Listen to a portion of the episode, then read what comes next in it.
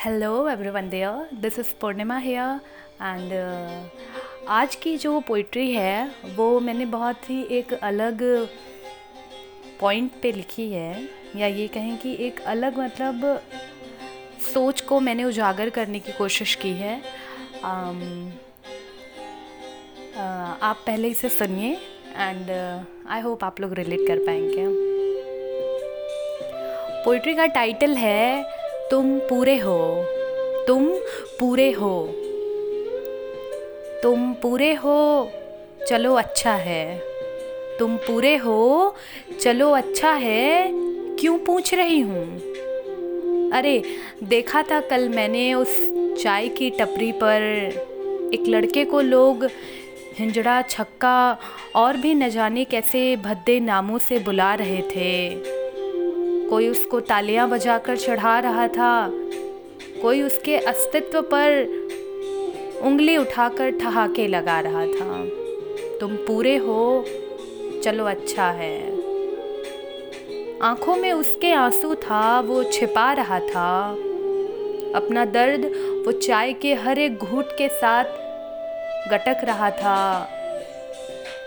और ये नादान उसको बेचारा, नकारा, अधूरा है ये पूरा आदमी या पूरी औरत नहीं, ऐसा कहकर उसको नीचा दिखा रहे थे।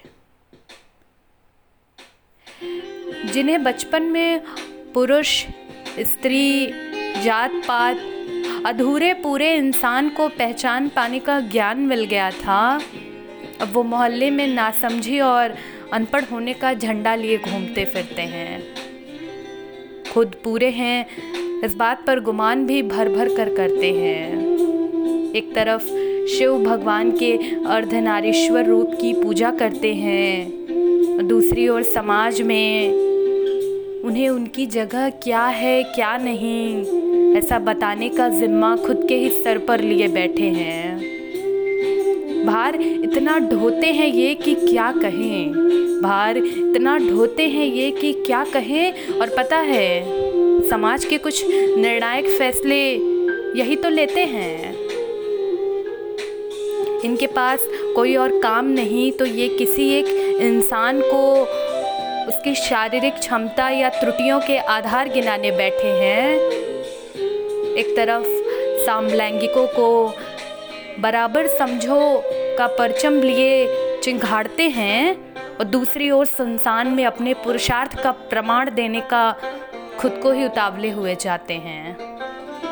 तुम पूरे हो, चलो अच्छा है।